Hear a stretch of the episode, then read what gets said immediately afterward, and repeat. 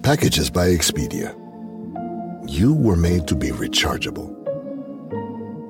We were made to package flights, hotels, and hammocks for less.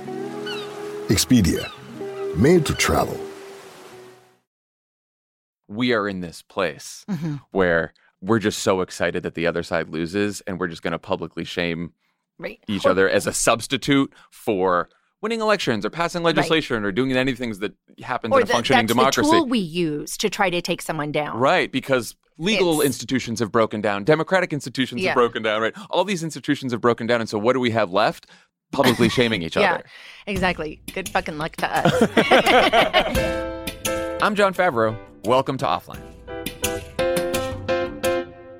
Hi there. My guest this week is Monica Lewinsky, who stopped by the studio to speak with me about online public shaming. This is obviously a topic that she's had a lot of personal experience with. She's called herself patient zero of having a reputation destroyed by the internet, since what happened to her in 1998 was one of the first big stories to be broken online by the Drudge Report. She stayed out of the spotlight for years after that, but around 2014, she re entered public life and started speaking out against online bullying and public shaming. She wrote a long piece in Vanity Fair, she gave a TED talk that has 20 million views on YouTube, and she's currently doing an awareness campaign for Bullying Prevention Month. But what I really wanted to talk to her about was her latest television project. Not the American Crime Story impeachment series that she's co produced, though that's a great watch. But I wanted to talk to her about a documentary she co produced on HBO Max called 15 Minutes of Shame.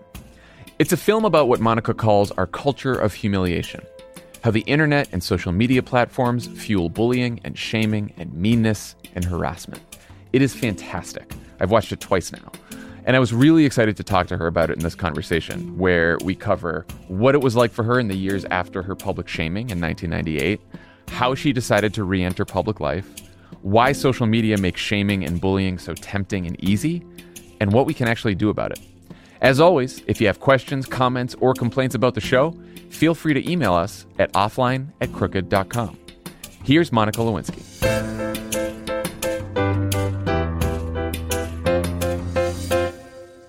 Monica Lewinsky, thank you so much for uh, for doing offline. Hi, Jon. Thanks for having me. So I'll start by pointing out uh, one positive thing about the internet. Uh, it's what connected the two of us. Yes, exactly. I, I remember it was like in 2018, I think. I had just seen the Clinton Affair documentary on A and E, hmm and I think I tweeted something about how everyone owes you an apology, or a lot of people owe you an apology. And some of the replies were wild. So I got like Welcome just like to a- my world. I got a tiny Yeah. window into your world. But then you and I started messaging about um, online bullying and shaming. Do you remember that? Exactly. Yes. Well, and also too, I think the other inroad was Alyssa Master Yes. Monaco. So, so Yeah, we have a um, good friend in common, Alyssa. exactly. So-. I think I she had posted a, a photo of. I don't know. It was something of all you guys somewhere, and like, okay, this one's cute, that guy's cute, that one's cute, and she's like, they're all married or gay, and I was like, fuck. So, Alyssa is the best. Yeah. Um, something that stuck with me from that documentary is that there have now been sort of two cultural reassessments involving you over the last several years. The first is about Bill Clinton's treatment of women that coincided with the Me Too movement. And I had sort of thought about that in my own mind for, for many years. But the other one that really stuck with me when I watched that documentary was a reassessment about how the rest of the world treated you in, in 1998. The media, comedians, strangers on the internet. And I found myself getting so angry watching that thank you. documentary about that, like just watching some of those late night shows.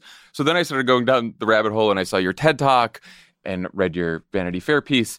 And the line that really stuck with me, which is why I wanted to talk to you even before I started doing the show, was you saying I was patient zero of having a reputation completely destroyed worldwide because of the internet. Can you talk about like how and when you came to the realization that so much of what happened to you was because of the internet? um, I think that it it was probably not until I started to see it through a different cultural lens. Mm. And that was really more around 2010. So that far off. I think that Yeah. for me, um, it was postgraduate school, and you know, a master's is basically like giving you a new camera lens to to to look at the world. Um, and so, And what did you get your master's in? social psychology. There from the London School of Economics. Very cool. So it sounds very fancy. Yeah, no, but, it is. um, I uh, it was um it was a great experience. I was very lucky to go there.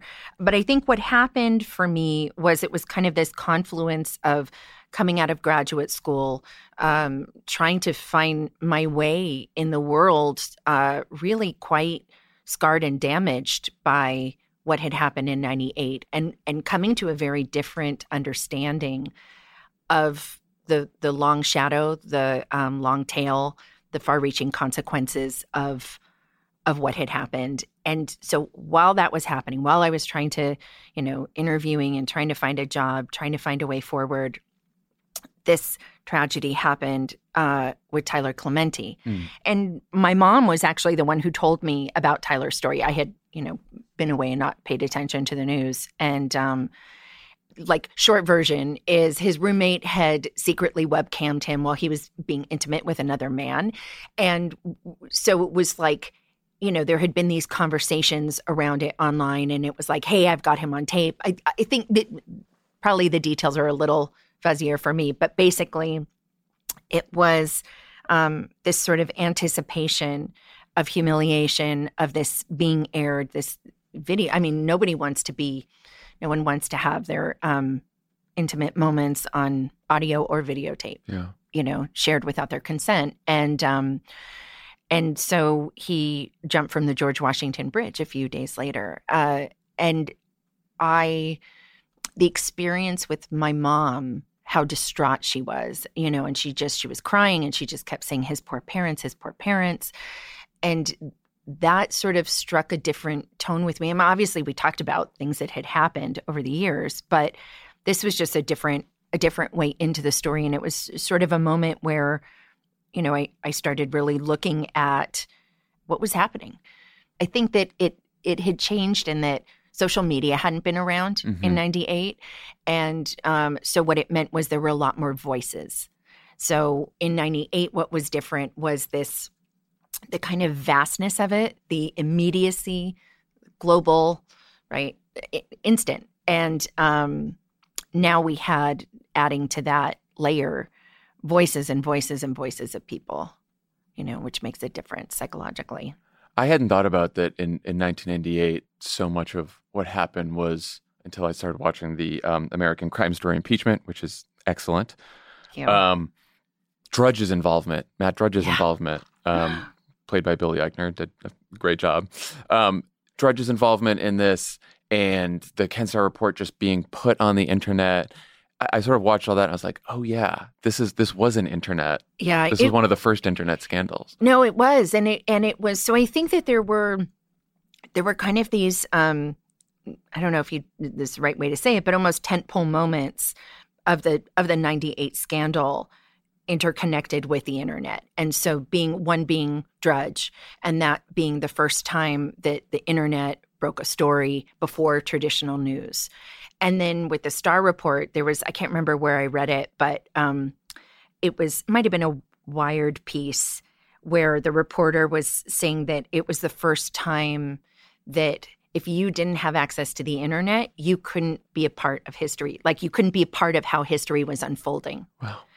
So to all of a sudden have something that everybody is trying to to dial up as we did online and um, for there to be no safeguards Yeah. applied to it as well. I don't know if people really understand that when you experience a public shaming, especially one like yours, it doesn't just go away when the coverage dies down and everyone else moves on.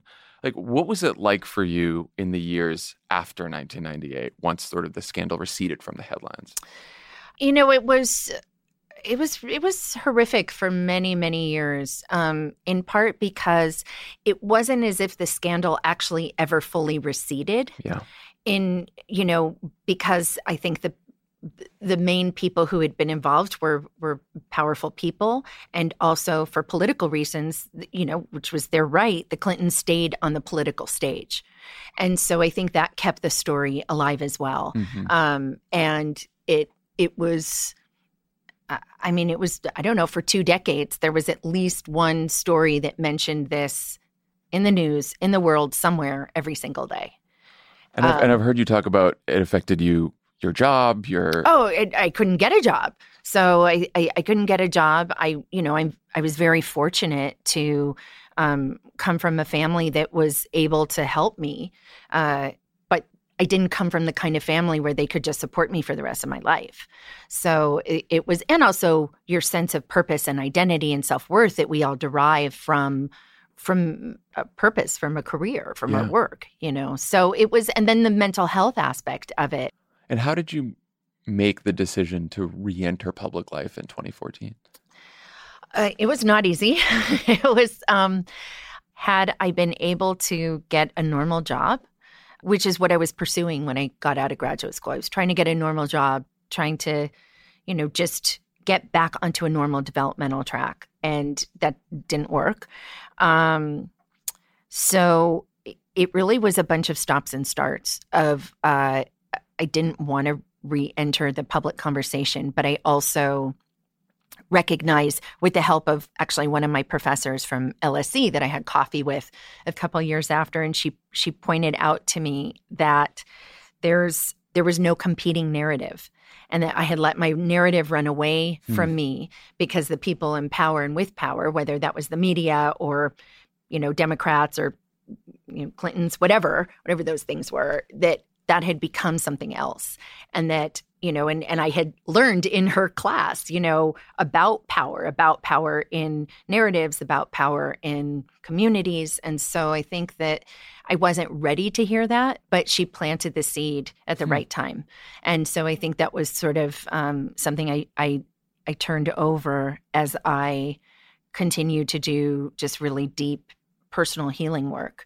Um, and then it- was really this confluence of um, you know sort of you know what was happening in my in my healing work tyler clementi. It was sort of all snowballing towards wanting to you know find the right way to use my voice and i tried a couple different ways that that didn't work and as my mom always says rejection is protection um so it's like um and it and it was uh so my editor at vanity fair is david friend Mhm. and david was really the one who you know, I had been working on these other ways of finding my voice. And David was the one who then ushered. We went and had a secret meeting with Graydon in his secret office. And, um, you know, Graydon said, well, if you can write a first person essay and it's good enough, we could do that. And if not, it could be an interview. And I thought, I don't want to do No. an interview. I, you did the essay. yeah, I, I don't I, I don't want to be seen and mediated through someone else's lens, even if they they saw me positively. It is Also, very like, different. You've had enough of that at that yes, point. exactly. exactly. That's all you've had is someone else's right. lens. Right? So I was terrified the night before the essay came out because they think, you know, it was a it was a gamble for Graydon and Vanity Fair, and it was certainly a gamble for me. And you know, I had had um, dinner with one of my best friends, and we had dinner the night before, and she gave me this card. It had this incredible Anais Nin quote in it. Um, let's see if I don't butcher it. It's and the day finally came when the risk to remain tight in a bud was more painful than the risk it took to blossom. oh, that's beautiful. Yeah. And it just really encapsulated that moment for me. Yeah. And then um, the essay came out. Younger generations were the ones who kind of said, "Whoa, whoa, whoa, wait a minute," because I think sort of my generation and and older, certainly the older generations, felt very much. Um, I think that they hadn't been, you know, we don't change unless we get prodded, right? And so I think for them, it was like, oh, what's she doing again? Who wants to hear from her? And of course, she's, you know, popping up an election and this and that and the other. And the younger generations who who came to this story, you know, who maybe had heard of me from rap songs, as I like to joke, but um, you know, who's who I think from that essay started to look at more, were were the ones who said, wait, here are the facts. Okay, here is this person who is 20 plus younger years than every other person involved the least powerful person involved.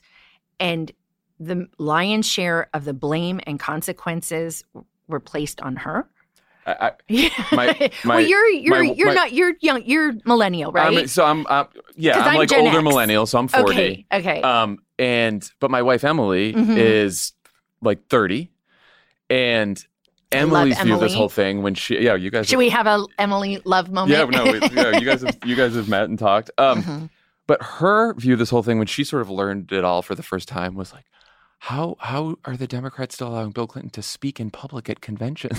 Mhm. it's just like like it was. It's that much of a shift for younger generations to to hear this Yeah. story for the first Well, time. Which I is why I'm so glad that you have. Thank you. told the story. I bet I think it was, you know, it was one of the things that was very interesting. uh, The the Clinton Affair documentary that came out in 2018 that I participated in was directed by Blair Foster, Mhm. and so to you know, and she was. um Someone actually attributed this quote to me, but it was Blair who who said it.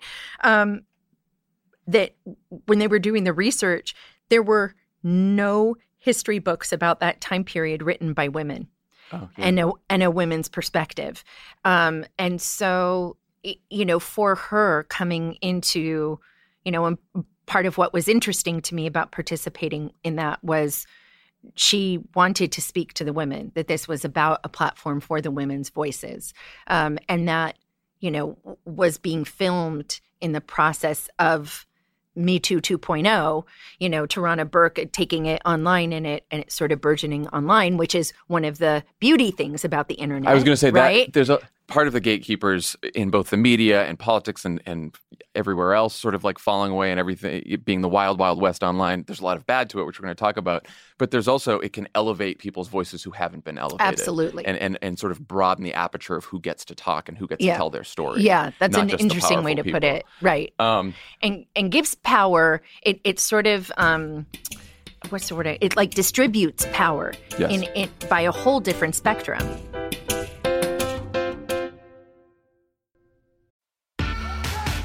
Hi, I'm Erin Ryan, a writer and host of the podcast Hysteria.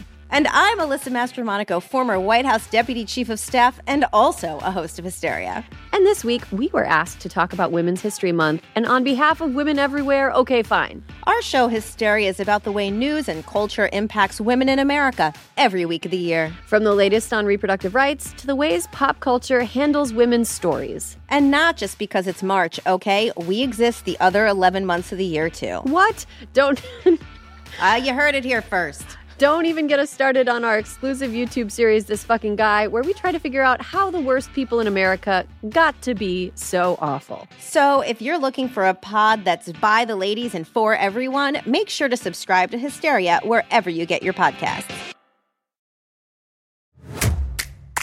The Crooked Store's latest collection has a clear message for anyone trying to take away abortion rights. Don't. The No Trespassing collection features four different designs, each inspired by a different state where abortion is under attack. There's Stay Out of My Swamp for Florida, Stay Out of My Hole for Arizona, Stay Out of My Prickly Pear for Texas, and Stay Out of My Strip for Nevada. But obviously, I'll be wearing these no matter where I am. A portion of proceeds from the collection will go to Vote Save America's F Bands, the Fight Back Fund, which currently is supporting abortion rights organizations across Arizona, Nevada, and Florida. Head to crooked.com slash store to shop.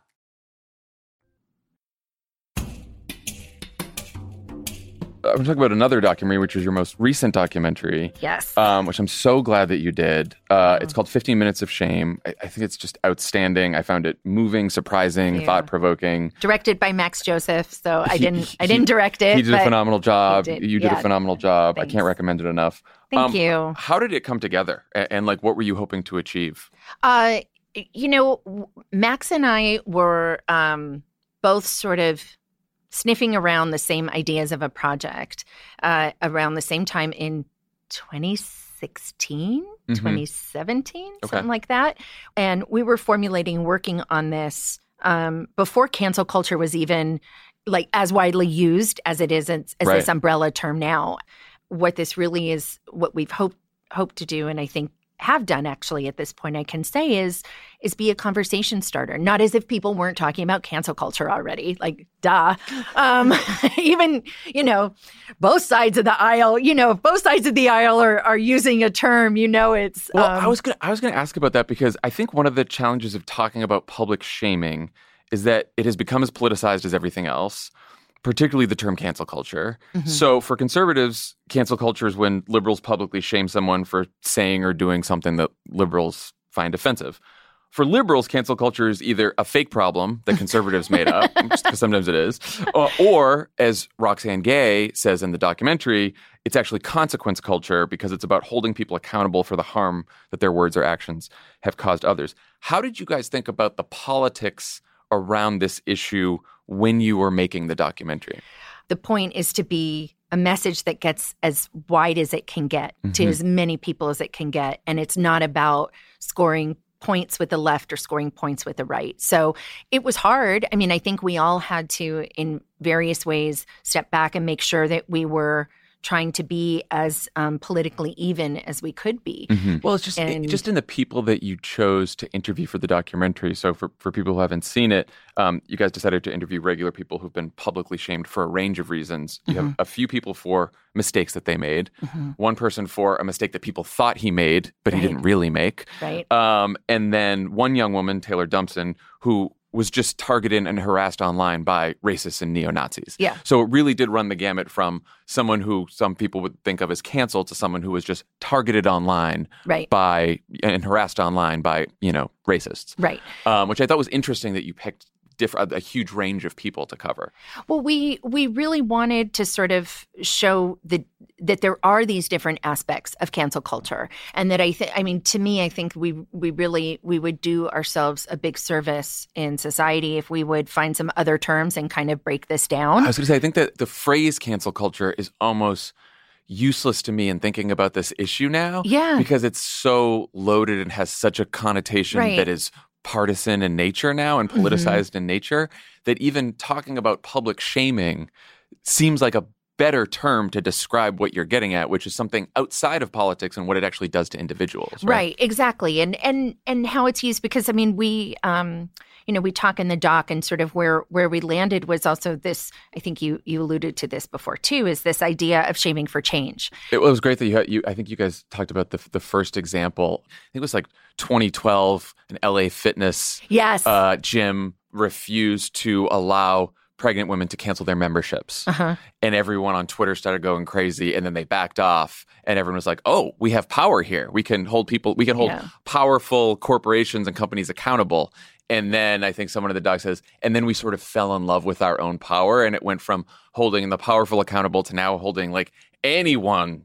Yes. and now just going after anyone for any reason all the time. Yeah. Well, th- that was Jon Ronson Oh, who Jon, said yeah. it. And um, it, it, it's true. And I think we, you know, again, what we see in sort of plugging in this um, piece of research from the doc that was so interesting that uh, Tiffany Watt Smith talked about with Schadenfreude that, uh, that the sports teams, like, that it just this was so powerful to me it was you know when they measured the brain activity of people watching a sport like watching their sports team play Mhm. there was more positive activity and a positive association when the other team lost, uh, like missed a goal, than when their own team scored a goal. I- you know, I watched that part and I was like, A, this is true in Yeah. sports, and I get that. And B, frighteningly, it can be true in politics as well. A thousand percent. I mean, it's just it's true, A right? When when when. Donald Trump loses, yeah, it's you know, it's like what I was thinking about the day that Donald Trump finally lost yes, was not. I was very happy that Joe Biden won, and I, you know, I teared Right. up when I saw him and, and and Kamala Harris that night, and then inauguration. But like the day that he lost, it was like, fuck yeah, Donald Right. Trump lost. I hear ya. I, I cried as well. So I mean, it was. um But that's a scary thing. What what what what Tiffany um, later said, because I wrote this down because it really stuck out at me, is she said that throughout history, Schadenfreude is at its most intense when we are divided into rival tribes, and that's a very dangerous place for society to be. Right. Which uh, brings up a bigger question when I saw this documentary. Like, there is the effect that public shaming on the internet has on individuals, which you guys explore, which is which you've lived Mhm. then I think there's a larger effect on democracy itself and, and and politics and this like democratic project that we're in because if we are in this place Mhm. where we're just so excited that the other side loses and we're just going to publicly shame Right. each other as a substitute for winning elections or passing legislation or doing any things that happens Or in a the, functioning that's democracy the tool we use to try to take someone down. Right, because legal It's- institutions have broken down, democracy, Yes. democratic institutions Yeah. have broken down, right? All these institutions have broken down, and so what do we have left? publicly shaming each Yeah, other. exactly. Good fucking luck to us. Um, but if we'd had 90 more minutes, we could have gone into opposition research.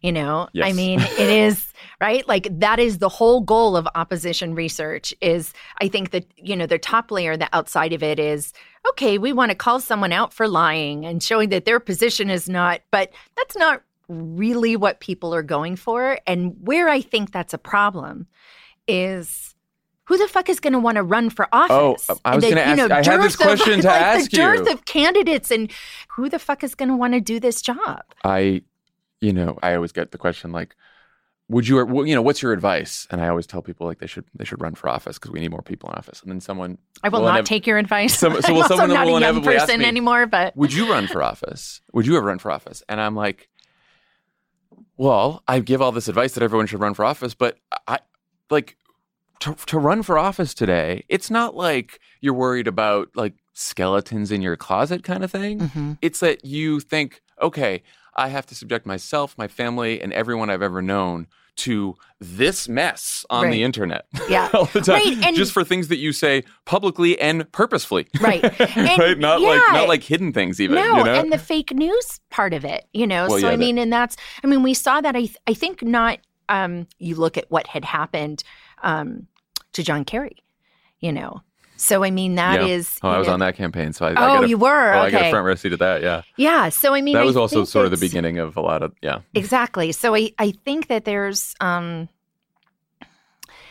when the motivation is money and financial, people they're not focused on the consequences of what they're doing in the same way that they could be, right? Well, I do understand one of the reasons that the motivations can be financial is how shaming now happens on the internet on these platforms. Exactly. And you guys talk in the doc um, early on about how public shaming isn't new. Public shaming has been around since the dawn of time. um, so, how much do you think the current phenomenon of public shaming is human nature, and how much is being fueled by the internet, social media, and these platforms? Um, I don't know that I could give it a percentage. Mhm. You know, I think that they are both present, but there is, you know, what was fascinating to me and and kind of one of the favorite parts of working on the doc for me were were these history pods that threaded throughout the stories and the experts and that section, you know, and sort of realizing that um, public shaming had been a social tool that had been used. Um, you also, as a person, you had to see the expression when you threw your stone. You had to see the expression on the person that you, if you were had good aim, pelted. Yeah. Right. I, and I do wonder how many people picked up two stones. So we don't know that, right? Yeah. But moving once you know the printing press came along and this now became something where you could make money from gossip columns and that Rupert Murdoch and that started to seep into the culture. You know, you I I we had to cut this from the doc, but something that was interesting to me was I remembered being a little kid going to the grocery store with my parents Mhm. and how it was sort of you would come to the checkout line and that's where all the candy was Yep. and all the tabloids Of course, I remember that. you know and so this idea of and and there was this move from the tabloids being on a newsstand to be in a supermarket and and what did that mean for our culture to this be represented in where we go for our for our our literal nutrition Yes. you know it was a, quite a metaphor for Well, what happened you you mentioned the stones, picking up the stones and having to see the person's face who's who's who you throw the stone at. You guys interview a neuroscientist in the doc, um, Dr. Helen Wang, who said that when someone is just a name on a screen with some text, it's not enough for our brain to perceive them as human, and that viewing people's faces and body language is actually what helps us understand someone's mental state and what they're feeling. And that to me just sort of unlocked the whole thing because like, right, when you're on Twitter, when you're on social media, first of all, Twitter strips away context, mm-hmm. it strips away nuance, it makes you just like it, it treats people as like one monolithic aspect of their personality. Mm-hmm. And if you can't see them and everyone seems anonymous, you might tend to be a little meaner. Yeah, which is which is sort of an unfortunate aspect of our human nature, and I think you know, and that that you know what what um, Helen Wang was talking about there too goes to you know many aspects of the the kind of intertwining of human nature and technology. And i and i think that that's really where we need to be better is sort of recognizing certain things we're not going to be able to change because that's how we are hardwired Right. But- there's, there's human nature, and we're going to have to deal with that. Right, That's exactly. But the, you know, it's the difference. It's like you know when the social media companies become a diet of like sugar only foods. Yeah. That's the that's kind of what has happened. Is that when they are poking our our basis and basic instincts, you know, that is um, we, we end up in a very dangerous place.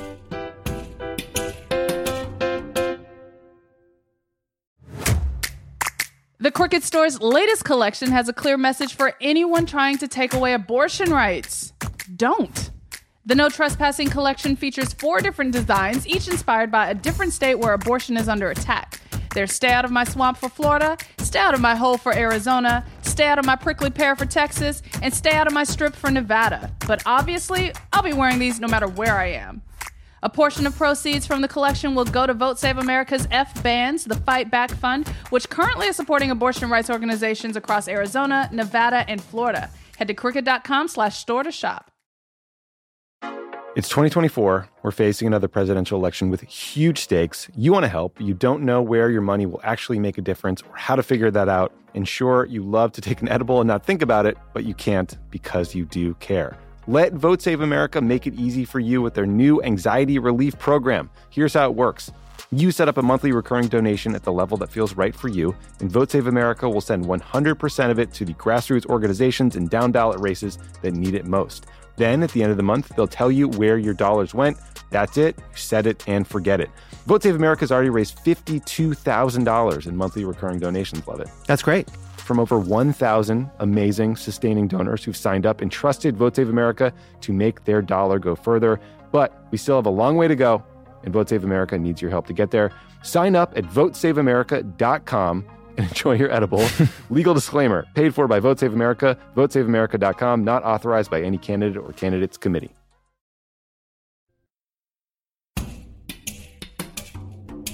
Did um was it hard to get some of those people to participate in the documentary who had been publicly shamed? Um, yeah, you know, I think that, uh, there was. Did you talk to any of them? Yes, I did. did? Yeah, I did. And it was a very humbling moment for me to hear from some of them that the reason they felt safe participating was because someone who was an EP on the project had experienced this themselves publicly. Yeah. So it's, um, you know, talk about kind of like giving a purpose to your past. It just, it was a very, I was very grateful to hear that. Um, and it added uh, a lot of responsibility. How How, how but hard was it for you to watch like some of those stories? It was, it was, um, it was very challenging. You know, what was interesting, and your your listeners will appreciate this, is um, because of COVID, I couldn't go on the shoots. Uh-huh. And so we did a lot over Zoom. And sometimes we could see, but most of the time we were listening. Mm. And so it was just, um, you know, you just hear things, you hear things differently. Yeah. You, you uh, an emotion lands differently when the only, you know, it's like the energy and the words and the tone and um, it it was, you know, it was heartbreaking, and they were really generous in how they shared with us, and they all sort of had a um, I think that they all had a bigger goal in mind too of not just people seeing them and seeing their story, but wanting to help shift and change that, you know, this doesn't continue to happen to people. Um, that people think twice before they they pile on without knowing the facts. Um, you know, Jon Ronson likes to talk about this sort of three day rule. You know, this idea of like if we could, if we could just wait three days before we decide to pile on Yeah. and pile in, like usually How about some how about like uh, like ten minutes? yeah. Well, it's, I mean, I had this, like, I've had this idea for a while, you know, for the social media companies that it, it's sort of this, you know, like, how do you, if we could stop a tidal wave, we would. Right. And so, how do they sort of like implement something where you're not affecting people's First Amendment right? Everybody's, whatever they've tweeted, it will come out, but that they slow it down. You know, if it hits like a certain name who hasn't, you know that person who has a certain number of followers or or you know the, the, they're not a checkmark person or whatever it is Right. you know whatever but this idea being because that is you know that I, I think you get this experience from all of the stories is and i and i remember it you know in a different way even though there wasn't social media but from 98 is it is a tsunami it's a tsunami of hate and negative energy coming at you it doesn't matter what the specific words are you feel it Right. you know And you can probably tell yourself a million times that, oh no, it's fine. It doesn't. These people don't know me and stuff like that. But I'm but sure that it, doesn't. it, It, doesn't. permeates and also too you know and, and as as you saw in the case with with um actually several several of the people but particularly taylor you know i think in 98 what we had was this sense of it was this moving of offline onto an online existence like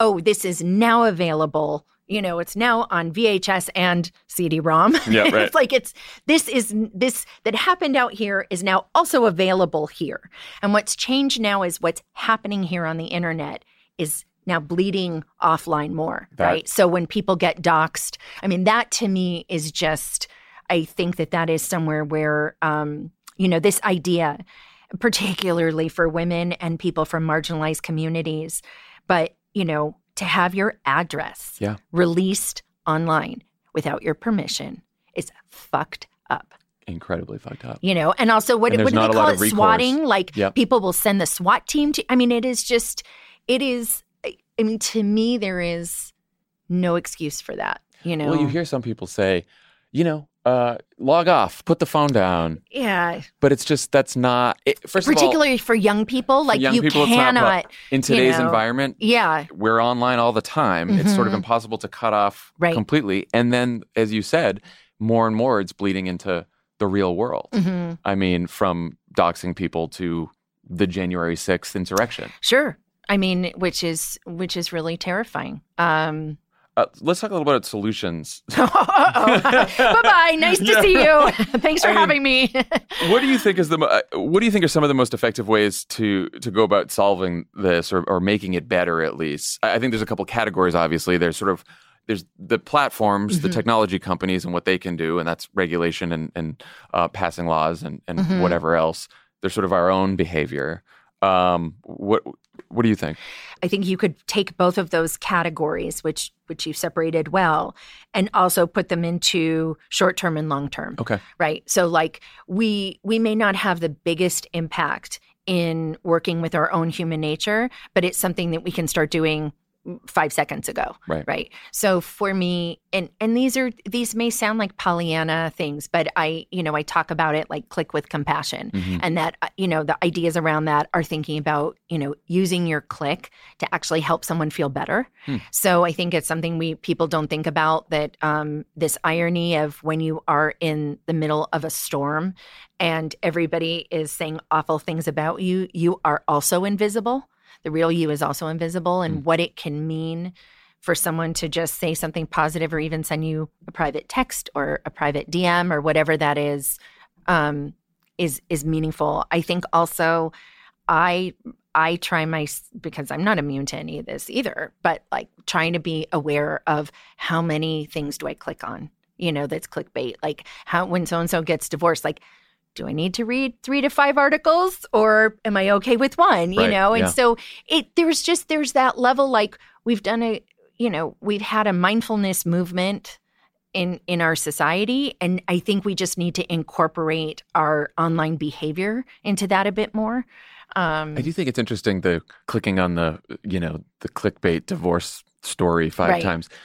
One thing people need to keep in mind is when you do that, you're just making someone else money. exactly right? Like I know you're satisfying your own curiosity Right. and base desires, but like you're making these platforms Right. and these media companies that are trafficking this shit. You're just making them rich. right That's it's all like you're doing. if you think of a cigarette as dopamine yeah. you're buying a cigarette Yeah. like that is, that is what you're doing every time you click on those things is you are buying your dopamine hit Has this affected your online habits since Yes. you've like taken up the like what has changed since you've really focused on this issue? Um, I cannot be as snarky and catty as I am in private. So, like, I'm on Instagram privately, um, and uh, you know, that's sort of where I may let loose on on a snarkier, bodier side of me. But I, you know, I ha- I'm mindful, you know, of um I think when there's someone who's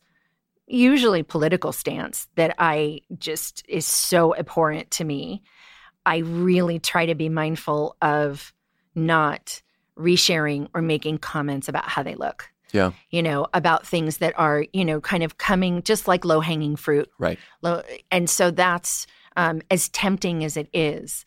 Um, and I try to watch my language around those things. So it's, um, I've deleted tweets before that I've just kind of been like, oh, come on, you can do better.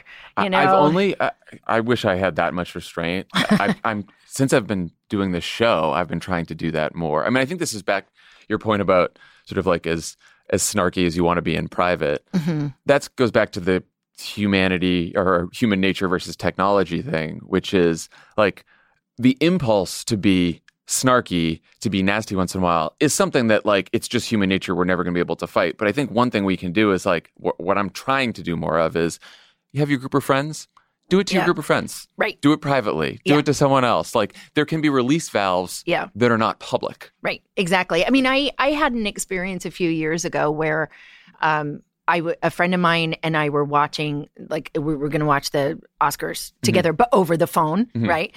And she has kids, and we were, you know, like, oh God, look what she's wearing. Oh, she looks amazing, you know. And it's like, oh, she gained weight. Yeah. Oh, she lost weight. Oh, her plastic surgery.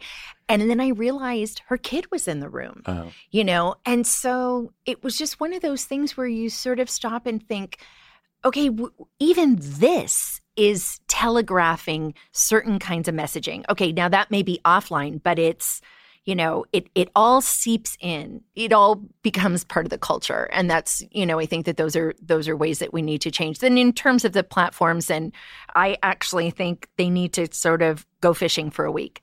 I think like shut everything down for a week and like work nonstop and and reconstruct Yeah. and really sort of because um, I think I said this before, but this idea around you know w- when we walk into a building, we assume that the architects and the engineers have structured this building for safety. Well, and, and and these platforms have not been constructed safely. And to like switch metaphors, like you know, they're often presented as well. It's just the public square, and it's neutral, and people are going to do here what they do. But and you you know, you guys make a persuasive case about this in the documentary. They're the algorithms push you. They push all Right. of us, and they push us towards anger, towards rage, towards meanness, towards all the things that drive engagement, that drive the worst of human impulses that are already there, but it sort of magnifies them. And that's how they make money. They make Right. money off of our rage. and and the sort of safety laws don't apply right so in the public square i couldn't wa- just walk up to you as a stranger and punch you in the stomach Right. without consequences Right. you know and yet you can do that online you know there's but I, I think also we see the human nature part of it too it's like okay we're in la right now and i have road rage and it's like i you know it's like road rage. it, I've been thinking about it. really is, and it's it's very interesting because there's I I've observed it when I'm in the car, and then when I'm in New York when I'm when I'm a pedestrian, and so it's like happened to me where you know I'm in the crosswalk and someone turns and I'm like fuck you, you know, and give them the finger, or oh my god, my you know soliloquies in the car of the person in front of me, and But don't you have that moment too when that ha- uh, this has happened to me sometimes when I like uh, feel myself getting angry in the car yes, and then the person drives by me and I see their face. Yes. Even that moment I'm just like, okay, yeah, maybe okay, they're a- grandma, or like or maybe they're having a bad day. Yeah. Maybe they're maybe they weren't paying attention. Right. Maybe you know, it, it it's again it's the context you know and that's um you know it it is i i think that context and nuance need to be part of a conversation need to be need to be sort of have a seat at this table Yes. when we're having the conversation around public shaming and social media and and how we're looking at at, at things to change because the hopefully what people get from the doc um you know all of the people um taylor's doing really well but they're they she's still affected, you know, and and Taylor is an example of someone who did nothing wrong. She did all the right things and beyond. And, just so this, it- it- she, you know, she was the target of racist attacks on her Yes. Mm-hmm. campus. She was the, the first uh, black student body president at first American woman black first woman black right. uh, Mhm. student body president at American University. She was the target of all these racist attacks on campus. Mm-hmm. And then the fucking Daily Stormer and the neo Nazis there saw the story about her being Mm-hmm. attacked on campus and then decided to dox her and attack her Right. just uh, worldwide, all over the internet. Yeah. And she had to deal with that. Yeah, and I mean, and so I think that I think what people see and and you know w- what we hope people see from the doc too is that you know this analogy of you know we all look at the car accident, right? But how many of us think five minutes, five hours, five days later, oh, God, I hope that person's okay, or I wonder what happened to them. We never think about them. Right. And I think that's really what we, you know, that's what people will see in the documentary stories that they thought they knew and and really come to understand different different aspects that way. Well, there, there's this incredibly moving focus on grace and forgiveness at the end of the film. And Taylor um, Dumpson, who we were just talking about, we talked about solutions. I want her to run for Oh, office. yeah, she for sure. she is such an extraordinary young Extraordinary. woman. And Yeah. she decides that she's going to sue these neo Nazis. Yep. Um, and that's that's her solution to that. And she wins the lawsuit. hmm And the settlement includes, she decides what the settlement's going to include. And she it includes this face to face meeting with one of the people who harassed Who was her. who was a young person. Yes. So I think that was that was also, you know, so it, like the restorative justice Yeah. to, to do but so go ahead. And, and no, and, and she decides that um, it's going. He needs to renounce white supremacy as part of the se- the settlement, and then he she meets with him face to face, and he apologizes. And the apology was important to her because she said she really believed in rehabilitation, restorative justice, and all this kind of stuff. And then this the, another man that, that you guys talked to, basically, who he'd been publicly shamed, he he breaks down sobbing. Yeah. Um, the scene that finally got me was when he's talking about at, at the very end of the of the doc, and he's like, "I was sitting in bed hmm with my wife, and I got this email, and I just broke down sobbing." And she was like, "What's wrong? What's wrong?" And he said, um, "Someone was nice to me." Yeah. It's uh, you know what I I like. I could I could relate to that experience. I, I was going to ask. I'm like, yeah, I would. For me, it was more letters. like people, randos would send me letters. They would? hmm Did you get? Did you? Did people apologize to you? I have gotten letters where people have apologized. Actually, it was really, it was quite impactful for me. Um, after m- my first Vanity Fair essay in 2014, there was a, a letter that came in from a bunch of women who were very religious, who were in a religious group. I, I can't remember the exact details, but they sort of they reevaluated their own behavior and wanted to apologize, which was lovely, you know. Um, and but I think that sense of and, and again, kind of going back to that idea of you really can't know when someone when someone is drowning, a kind word, a smile, a, a hey, I saw what happened, or I'm sorry, or hope you're doing okay. Like I know it sounds No. corny, but it is it it really and that is that's easy for us to do. You don't have to be the person to go, you know, if you feel bold enough to be the one to try to, you know, I I like, hey, hey, let's break this up. you Yep. know. Um and that just that ability to show grace and forgiveness i always think about um, this quote that's used a lot around rehabilitation of you know people who've been incarcerated and have committed crimes and um, father greg boyle who runs homeboy industries here in los angeles and he does sort of gang rehabilitation he says this all the time which is you know you're always more than the worst thing you've ever done yeah. you know and i do think Yes. looking at this documentary look at like people make mistakes hmm they sometimes they make horrible mistakes.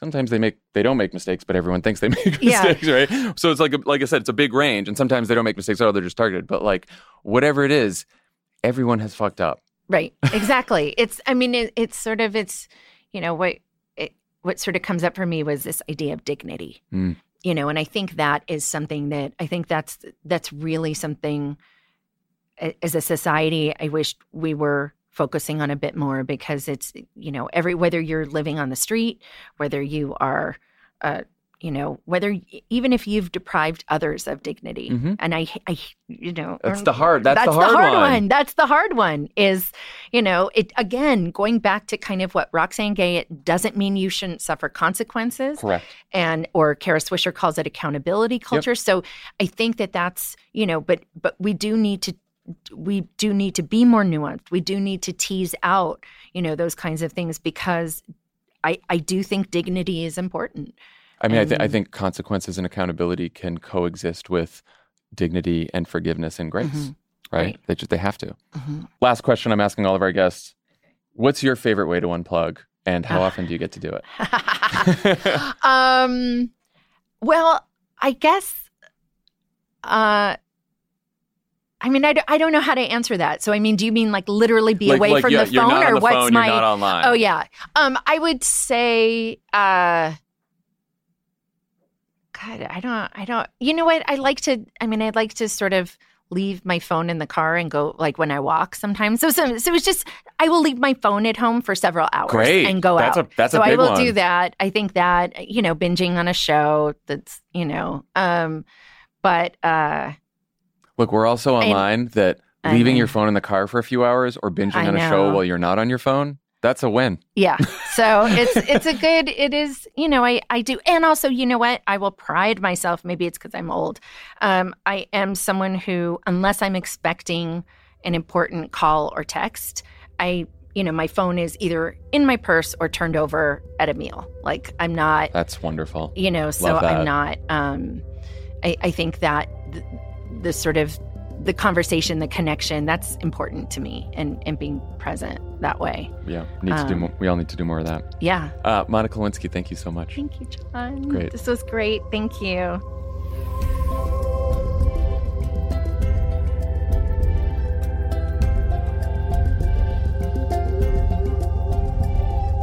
Offline is a Crooked Media production. It's written and hosted by me, Jon Favreau. Our producer is Andy Gardner Bernstein. It's mixed and edited by Andrew Chadwick. Kyle Seglin and Charlotte Landis sound engineered the show. Jordan Katz and Kenny Siegel take care of our music. Thanks to Tanya Somanader, Michael Martinez, Ari Schwartz, and Sandy Girard for production support, and to our digital team Elijah Cone, Milo Kim, and Nar Melkonian, who film and share our episodes as videos every week.